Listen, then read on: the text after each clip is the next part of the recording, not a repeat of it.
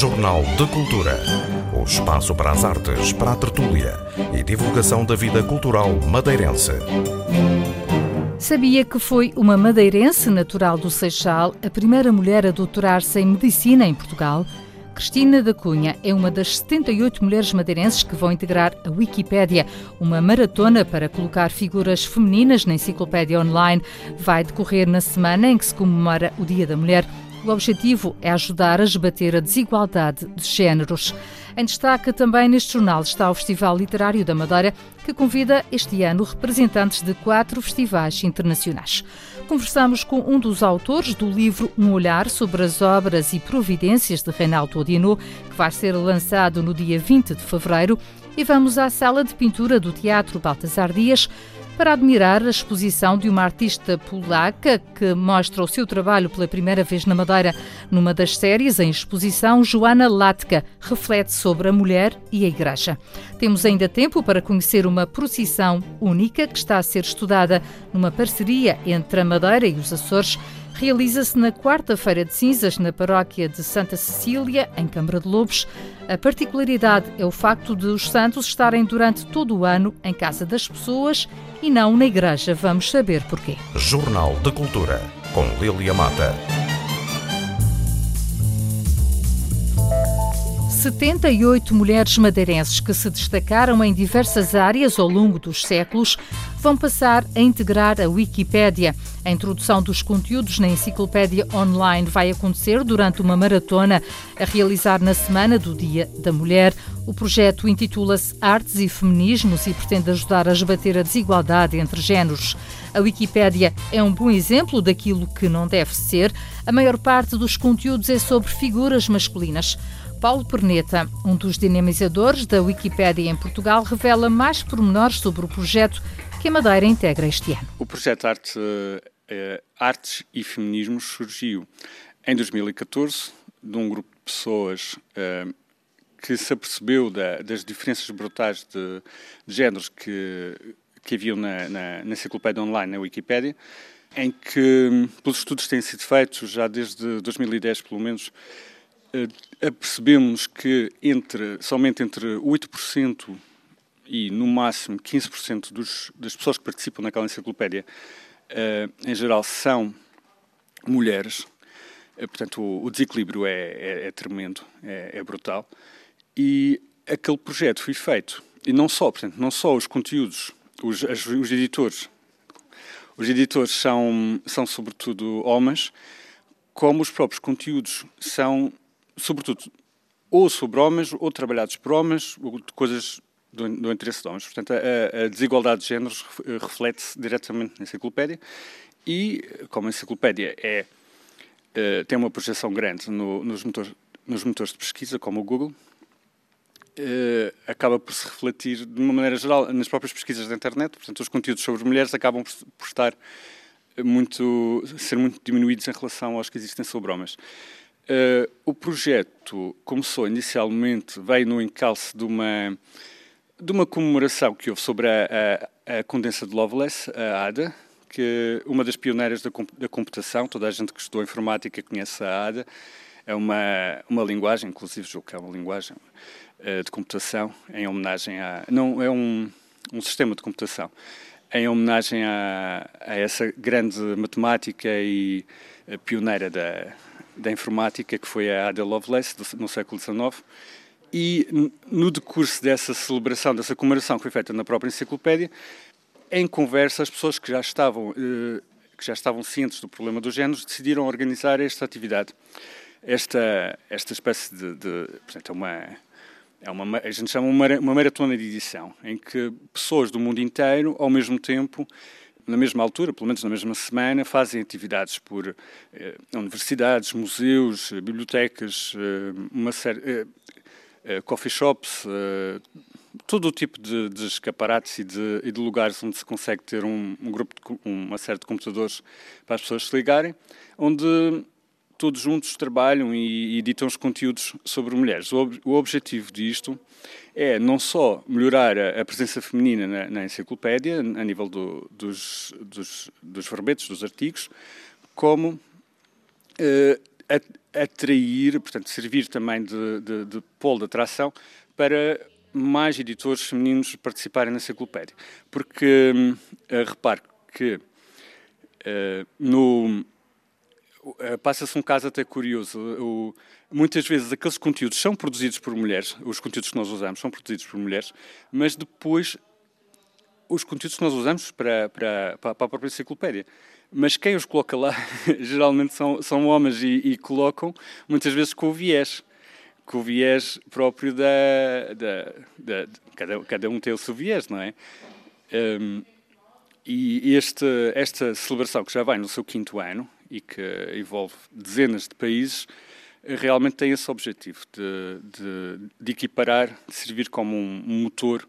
Inclusive, os fundadores deste, deste, deste movimento, que é feito todos os anos, que é o Art and Feminism, eh, dedicado às, às, à presença artística feminina na, na enciclopédia, foram descritos pela, pela Foreign Policy, uma revista americana, em 2014, como pensadores globais. Uh, tiveram um pensamento de, de foram, foram realmente destacaram-se aquele pensamento, é um pensamento que, que faz a mudança, que faz a, a, mudança e tem feito nestes anos todos. Uh, neste momento, o projeto local que nós temos aqui para, para, como parte das celebrações deste ano é, inicialmente, portanto, no, no primeiro ano, tentar cobrir toda. Nós não tínhamos praticamente nenhuma mulher, uh, talvez umas, umas cinco ou seis, uh, biografias femininas de madeirenses na enciclopédia.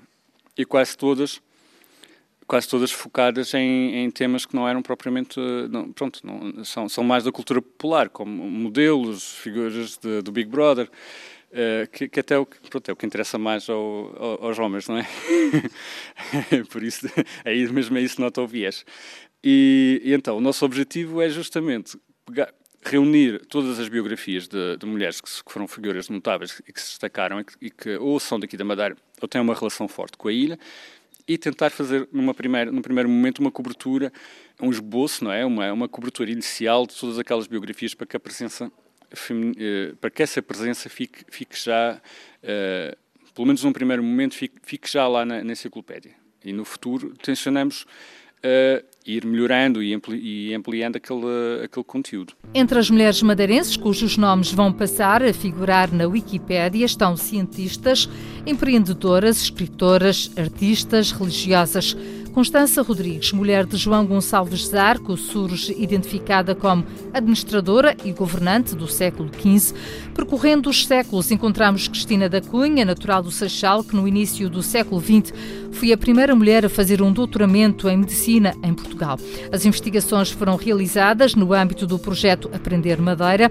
O investigador Carlos Barradas, do CLEPUL, Centro de Literaturas e Culturas Lusófonas e Europeias, da Faculdade de Letras da Universidade de Lisboa, fala-nos de mais algumas destas mulheres. Também vamos incluir certas instituições femininas, também esse, esse é um dos propósitos. Temos cerca de 78 ou 79 e com perspectiva de aumentar ainda mais sobre mulheres madeirenses uh, uh, no Wikipédia. É um número uh, relevante.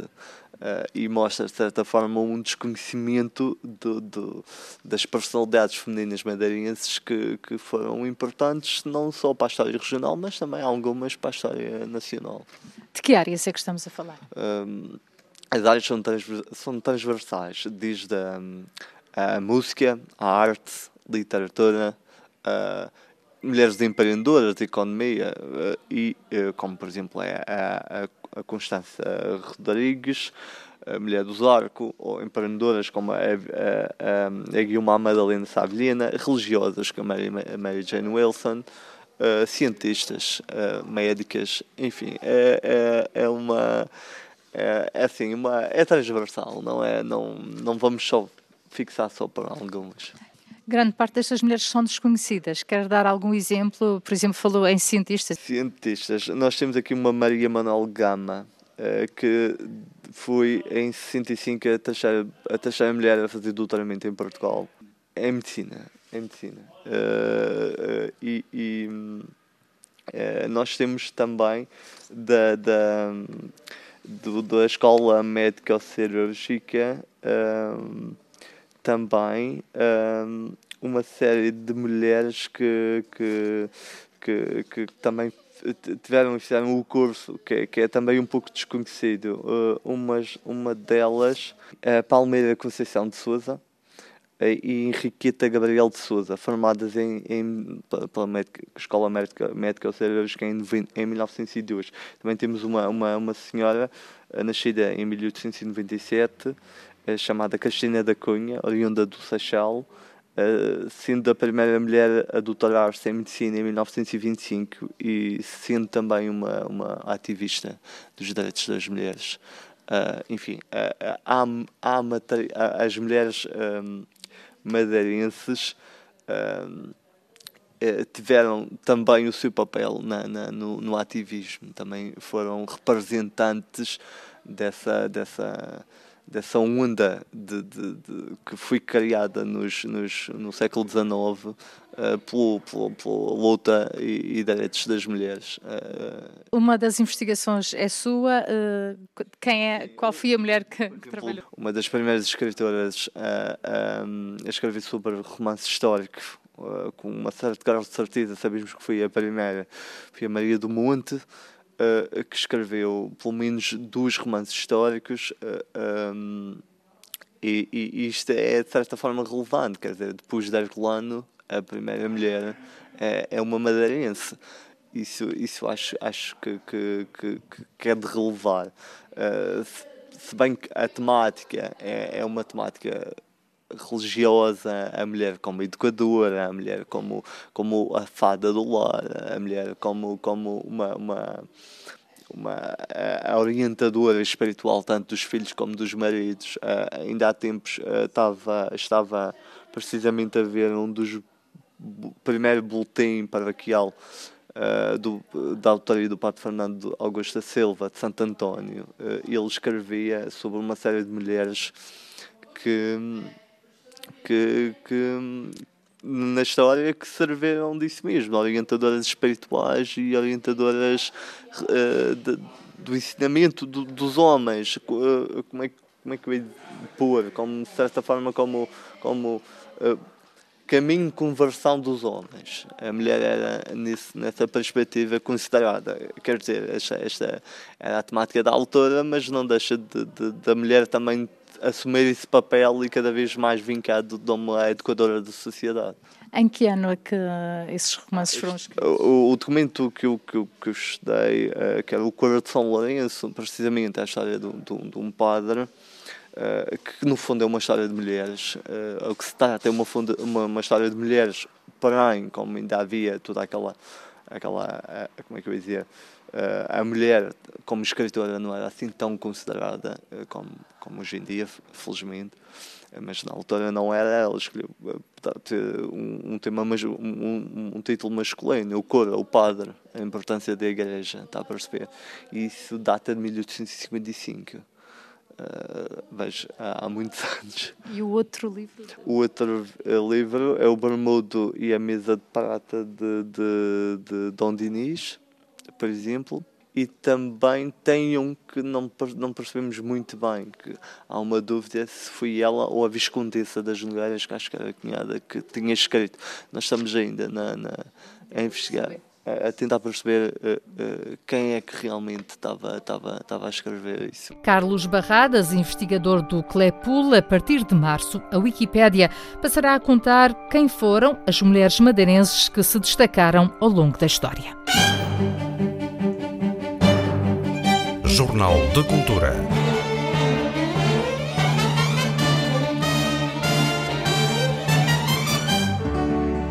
É uma novidade na edição deste ano do Festival Literário da Madeira. No Funchal vão estar como convidados representantes de quatro festivais internacionais organizados por associações que integram a Comunidade Europeia de Cultura Inclusiva. Na sua oitava edição, o Festival Literário da Madeira faz também uma grande aposta na internacionalização com convidados que nunca tinham passado pelo Funchal Felipe Ramos. O Festival Literário da Madeira traz este ano presenças de festivais de quatro países. Espanha, Irlanda, França e Itália vão marcar presença pela primeira vez no Funchal, como explica Arcângela Savino, da organização. Vamos ter um, Salerno Literatura, que é um festival uh, italiano, que é organizado pela Associação Duna de Sale. Vamos ter também o Festival dos Eidos, que pertence à Espanha, é um festival de poesia e música. Depois vamos ter o Lit Fest, uh, que é um festival que um, acontece em Volmentin, na França. Obviamente, todos ligados à poesia, à literatura, à cinematografia também, como o Beal, que é um festival irlandês. O Festival Literário da Madeira vai também marcar presença lá fora, nos eventos convidados, criando uma espécie de turismo literário. Nós vamos participar em cada um destes festivais também. Eu gostaria de ter a oportunidade de levar nossos representantes, não portugueses em geral, gostava de levar poetas e pessoas ligadas à literatura da Madeira.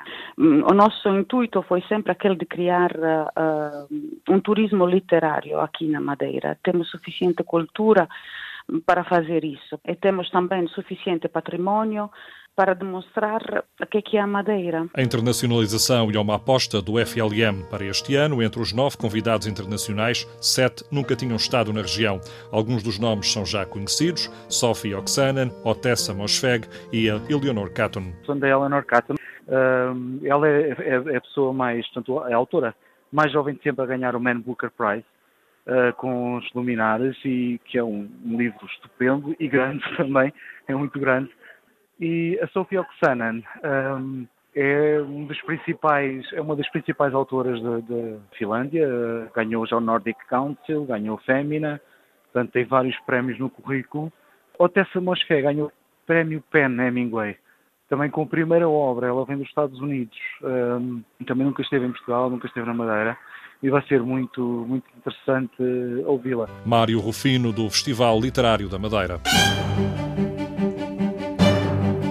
Jornal de Cultura.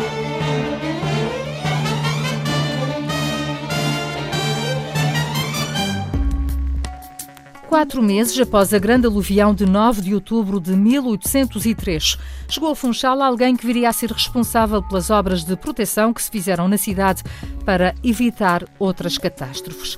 Reinaldo Odinot, um engenheiro francês destacado pela coroa portuguesa, meteu mãos à obra, organizou uma equipa e em apenas dois meses ficou pronto um estudo, bem como as instruções para o que viriam a ser as muralhas de proteção das ribeiras do Funchal. Esse trabalho é analisado num livro a ser lançado pela imprensa académica no dia 20 de fevereiro. Um olhar sobre as obras e providências de Reinaldo Odinot tem os contributos de quatro nomes bem conhecidos o historiador Rui Carito, o geógrafo Raimundo Quintal, o engenheiro geólogo João Batista e o engenheiro civil Danilo Matos, uma das vozes que primeiro se levantou contra as obras a decorrer nas ribeiras.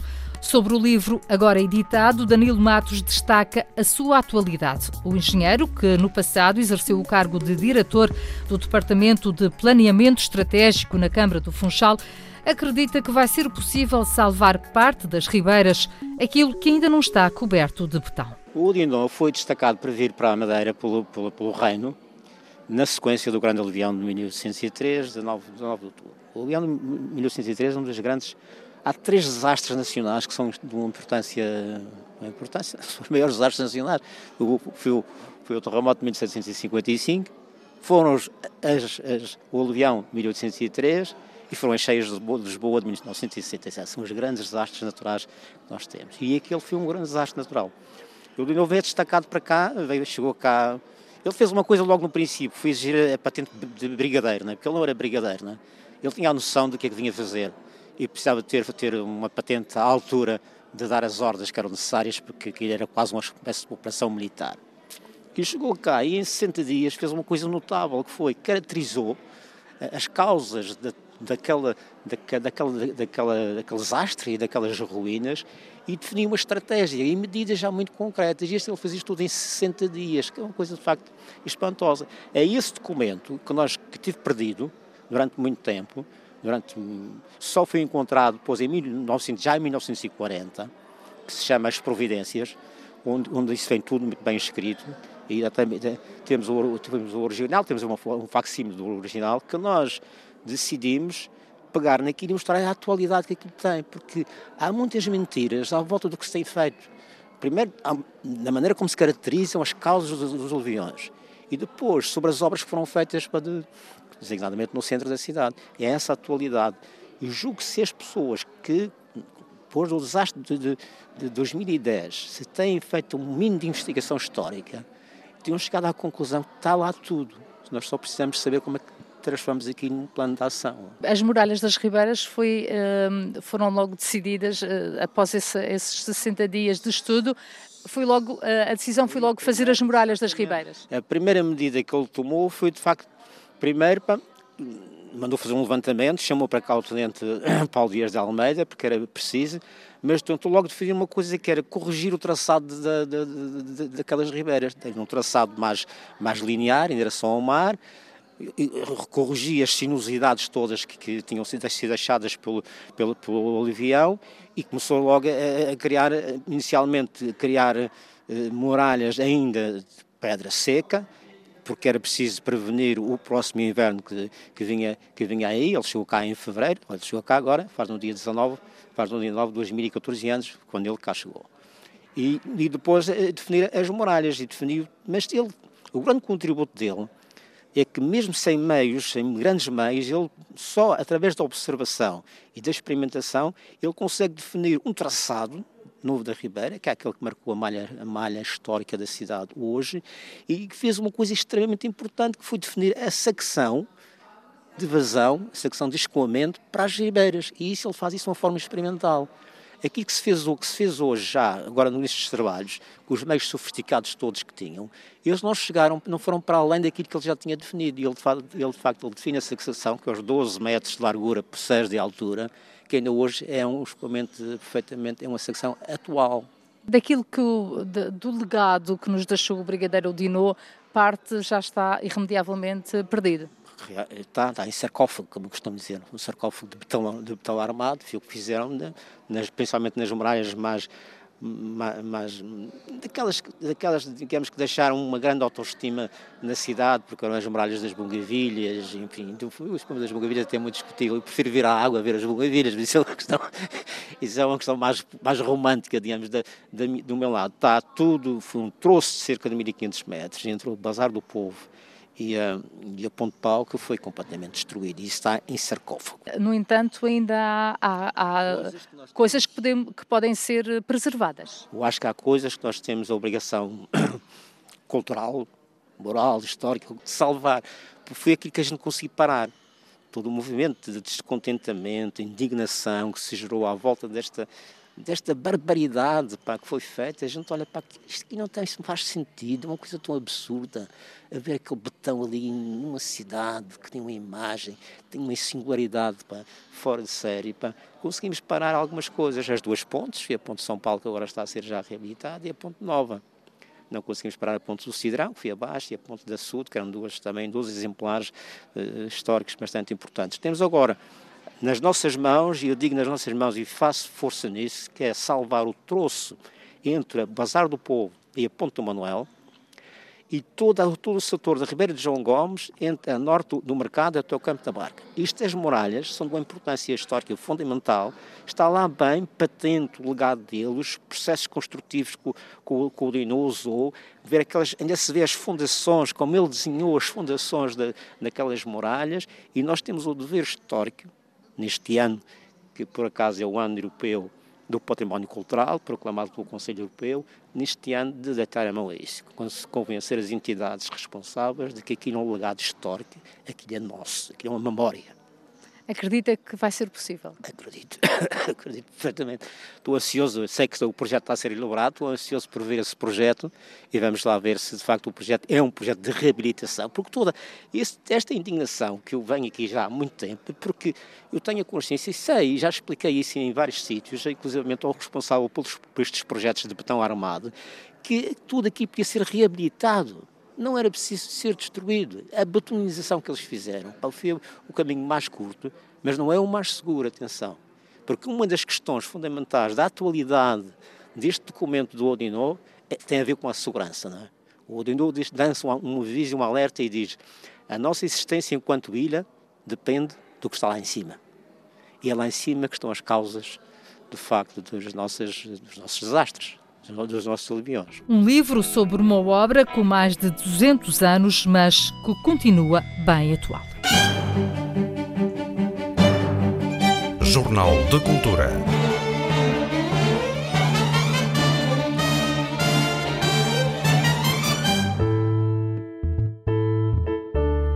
O Jardineiro do Rei, de Frédéric Richaud, é o livro escolhido por Francisco Fernandes para a crónica literária desta semana. O enredo passa-se no Palácio de Versalhes, na corte de Luís XIV.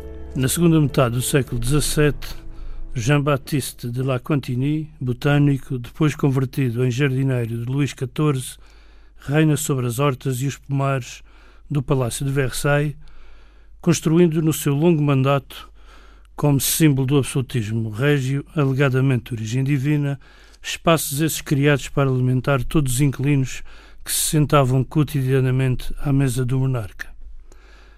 Lá fora, para além dos muros do palácio, uma guerra sanguinária, cujas notícias chegavam filtradas às recepções, bailes e festas da corte, em cujos corredores reinavam as perucas, os risos, as intrigas e as traições. O estranho jardineiro, a quem o Rei Sol dedicava especial consideração, esforça-se por produzir e colher os melhores frutos e legumes para o rei e para as centenas de convidados que celebravam com ele as vitórias do exército, ao mesmo tempo que se dedicava à meteorologia e à farmácia. La Quantini é um mistério para a corte. Quem é e de onde vem? Admirado pelo Rei Sol, estimado pelos sábios, mas por todos invejado, convidado para os bailes, mas exilado na sombra do palácio, é um rei sem glória, cuja vida é estranhamente rimada pelas estações. E é da sua horta que o jardineiro observa o bailado dos cortesãos. Estamos perante uma leitura acessível e que dá do Palácio de Versailles uma perspectiva hoje desconhecida por quem o visita e, no passado, ignorada por quem o frequentava.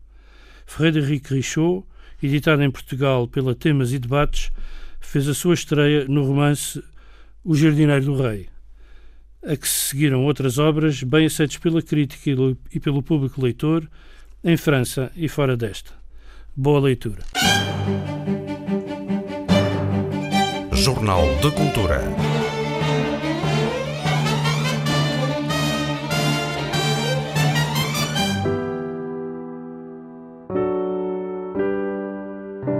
Na paróquia de Santa Cecília, em Câmara de Lobos, há uma procissão singular no país que remonta às manifestações dos frades franciscanos que ali tinham o convento de São Bernardino.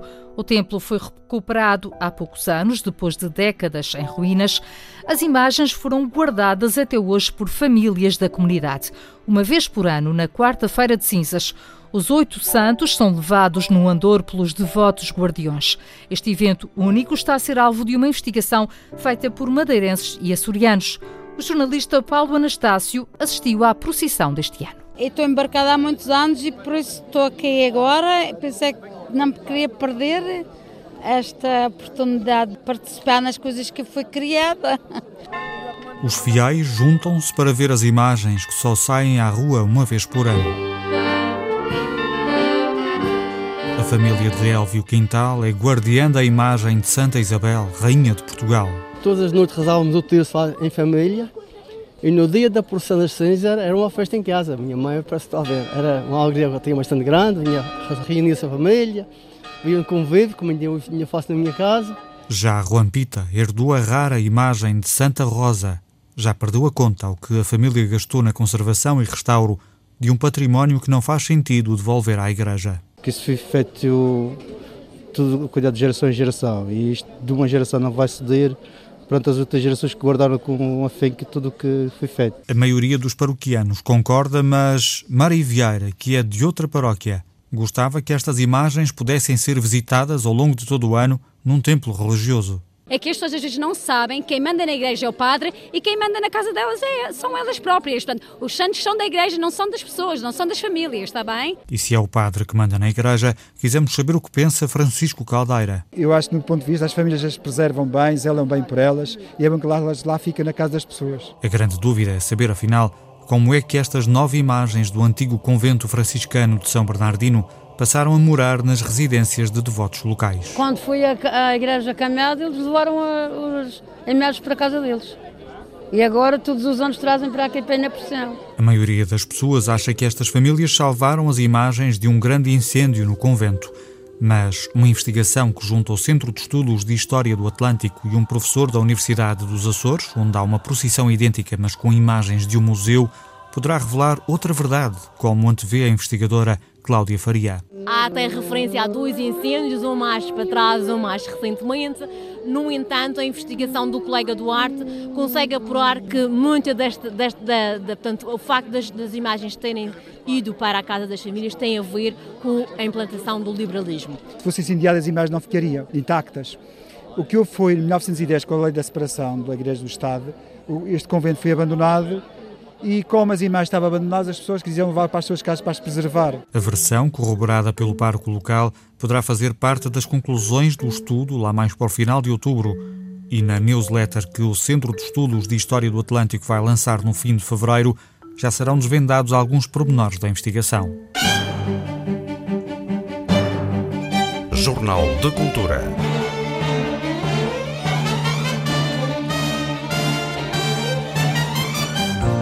O Sr. Valéry é personagem de um livro do escritor português Gonçalo M. Tavares, incluído na série O Bairro. É essa história que serve de inspiração a uma série de trabalhos da polaca Joana Latka, expõe pela primeira vez no Funchal, na sala de pintura do Teatro Municipal Baltasar Dias.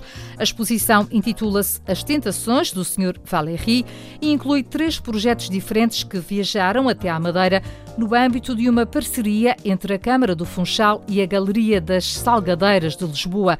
A série que dá nome à exposição surgiu numa sessão com a presença de Gonçalo M. Tavares, como começa por explicar Joana Latka a viver em Portugal há 16 anos. Outra das séries expostas no Funchal reflete sobre a mulher e a igreja. Ah, nós fomos convidados para trabalhar com Gonzalo M. Tavares, que foi convidado para ser um galerista por um dia. E, normalmente, a Galerista Um Dia é um projeto de galeria já tem muitos anos. Uh, vem para a Galeria Um Dia, monta exposição uh, com forma do acervo que a galeria tem. Escolhe peças que gosta. Mas como o, o, o Gonçalves um, uh, é muito um, habituado a trabalhar com artes plásticas e propôs-nos trabalhar diretamente. Nós tivemos várias reuniões com ele e depois sai esta uh, ideia de produzir no momento. Eu falo do bairro, porque a galeria está, está inserida no bairro de uh, Bairro Alto, em Lisboa, então, conforme desta uh, situação logística, uh, optamos para trabalhar com, com estes contos, que penso que muita gente já conhece, não consigo falar que são muito interessantes. E então, uh, cada nós, de todos os artistas que foram convidados para participar, fiz a interpretação dos contos de uh, Gonzalo M. Tavares, uh, e que eu, eu escolhi a Senhora Valerie, que achei que tinha mais piada, mais metáfora, picava um pouco o português, não sei se também entender o que quer dizer com isso, o óleo dele é muito crítico, de uma certa forma. O meu óleo também da fora, portanto, também, não digo que é crítico, mas é diferente, não é? Então, aqui, foi uma jogada de metáforas que ele também com bairro, eu fiz também a interpretação do como eu vejo o bairro. É? Porque quando cheguei em Lisboa fiquei impressionada com a Europa, lençóis estendidos na rua para janelas, nestes tendões. Não, aqui não se vê, mas na, uh, em Lisboa, pronto, no continente é muito mais comum.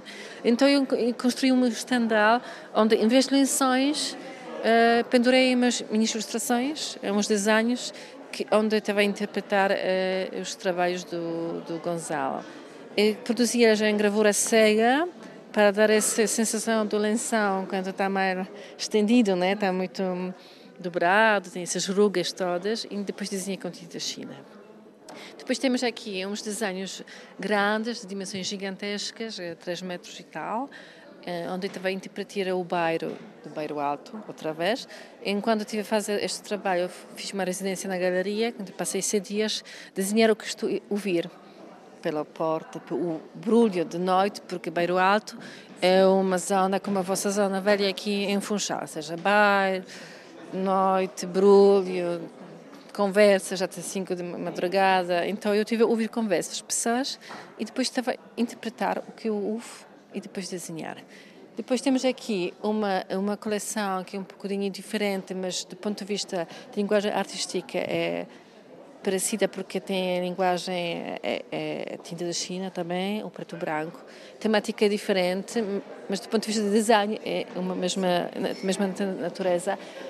São trabalhos que eu fiz para o Mosteiro de um, Tibéis, em Braga, onde fui convidada para fazer trabalhos de cena com religião.